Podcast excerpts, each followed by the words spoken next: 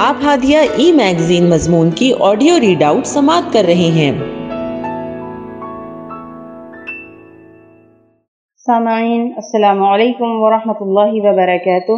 میں عصمت عظیم ہادیہ کے شمارہ اگست کے مضمون کے آڈیو پروگرام میں آپ کا استقبال کرتی ہوں۔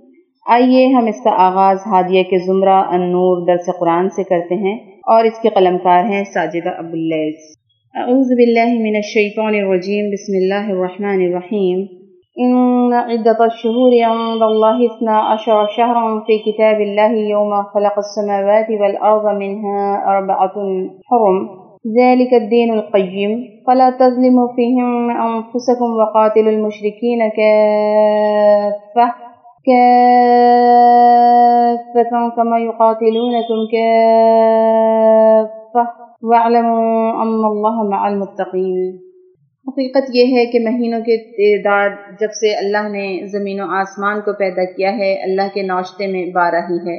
اور ان میں سے چار مہینے حرام ہیں، یہی ٹھیک ضابطہ ہے۔ لہٰذا ان چار مہینوں میں اپنے اوپر ظلم نہ کرو اور مشرقوں سے سب مل کر لڑو۔ جس طرح وہ سب مل کر تم سے لڑتے ہیں۔ اور جان رکھو کہ اللہ متقیوں ہی کے ساتھ ہیں۔ ان آیات میں قمری مہینوں کی عظمت اہمیت واضح کی گئی کہ سال کے بارہ مہینے ہونا اللہ تعالیٰ کے نوشتہ میں اس دن سے موجود ہے جس دن خالق کائنات نے آسمان اور زمین کی تخلیق کی اور اس کی تعین کے لیے بھی اللہ تعالیٰ خود ایک آفاق نظام قائم کر دیا ہے جس کا ثبوت اس آیت سے ملتا ہے۔ منازل لتعلموا عدد السنين والحساب ما خلق الله ذلك إلا بالحق يفصل الآيات لقوم يعلمون. سورہ یونس آیت نمبر 5 وہی ہے جس نے سورج کو اجالا بنایا اور چاند کو چمک دی اور چاند کے گھٹنے بڑھنے کی منزلیں ٹھیک ٹھیک مقرر کر دی تاکہ تم اس سے برسوں اور تاریخوں کے حساب معلوم کرو.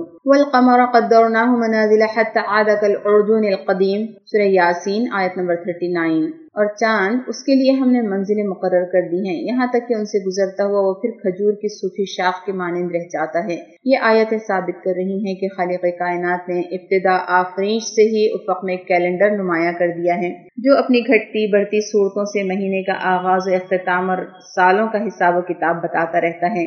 شہر کے معنی مہینے کے ہیں یعنی وہ مدت جو چاند کے ظہور سے شروع ہوتی ہے۔ سال کے بارہ مہینے ہونے کی تعین بھی قرآن ہی نے کر دی ہے۔ اور اس میں چار مہینے حرمت کے ٹھہرائے۔ منہا حرم۔ عربی لغت میں الحرام را، میم سے مشتق ہے۔ الحرام وہ ہے جس سے روک دیا گیا ہو۔ یہ روکنا جبری بھی ہو سکتا ہے، تسخیری بھی، عقل اور شرح کی روح سے بھی ہو سکتا ہے۔ منہا اربعۃ الحرم یعنی بارہ مہینے میں چار حرمت کے مہینے ہیں، جن میں ایک رجب اور تین بت ترتیب ذیقد ذلحج اور محرم ہیں۔ جن میں لڑائی، جھگڑا اور جنگ و جدال حرام ہیں، اگرچہ ضرورت اس کی متقاضی ہو، البتہ دفاعی جنگ کی صورت البقرہ آیت نمبر 193 میں اجازت دی گئی ہے کہ اگر مشرقین خود آگے بڑھ کر جنگ کرتے اور اہل ایمان کو لڑنے پر مجبور کرتے ہیں، تو ایسی صورت میں مسلمانوں پر جواب دینا لازم ہوگا۔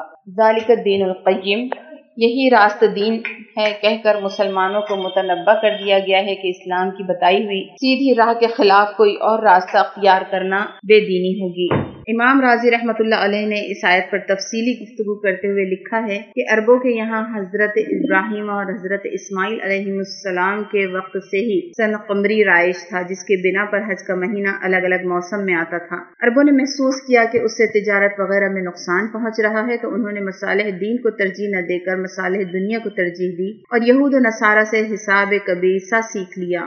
اور اپنے مہینوں میں کچھ کچھ روز کے بعد ایک مہینہ بڑھا کر حج وغیرہ کا زمانہ حساب شمسی کے مطابق کر دیا اور یہ سریح طور پر مسالح شریعت میں دست اندازی تھی، جس کی اسلام میں کوئی گنجائش نہیں ہے۔ علماء سلف نے اس آیت سے یہ حکم مستمبت کیا ہے کہ مسلمانوں پر اپنے معاملات و عبادات میں سن قمری یعنی عربی مہینے کی پابندی واجب ہے۔ سن شمسی کی پابندی جائز نہیں۔ الکبیر عبادات و دیگر احکام شریعہ عربی ماہ و تاریخ پر ہی مبنی ہے اس لیے اس کی حفاظت فرض کفایہ ہے۔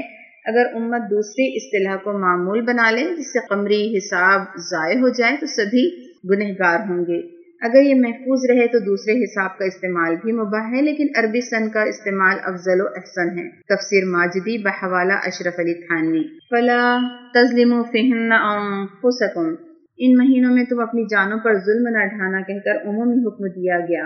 امام راغب اسفہانی نے ظلم کی تین قسمیں ذکر کی ہیں۔ بینی و بین اللہ اللہ تعالیٰ کے حقوق کی ادائیگی نہ کرنا۔ بینی و بین الناس، بندوں کا ایک دوسرے پر ظلم و تعدی اور حقوق کی عدم ادائیگی۔ بینی و بین نفس خود اپنے اوپر ظلم کرنا یعنی حرمت کی پرواہ نہ کرتے ہوئے ان مہینوں میں قتل و قتال اور لوٹ مار کی تو اپنے آپ کو نقصان پہنچاؤ گے۔ محمد بن اسحاق نے کہا کہ حلال مہینوں کو حرام اور حرام مہینوں کو حلال نہ بناؤ، جسے مشرقین کرتے تھے، جس کو نسی کہا جاتا ہے۔ مثلا محرم کے مہینے کو حلال بنا کر سفر کے مہینے کو حرام قرار دے لینا۔ امام قطادہ نے کہا ہے کہ محترم مہینوں میں جس طرح نیک کاموں کا اجر و ثواب زیادہ ہے، اسی طرح گناہ کا عذاب بھی زیادہ ہے۔ اگرچہ ہر زمانے میں گناہ برائی کے لحاظ سے بڑا ہی ہوتا ہے۔ وقاتل المشرقین کیفہ اس کے ذریعے مشرقین سے من حیث الجماع اعلان جنگ ہے۔ اس لیے کہ بلا کسی قرابت داری اور عہد کی پاسداری کے ان کا رویہ بھی تمہارے ساتھ ایسا ہی ہے۔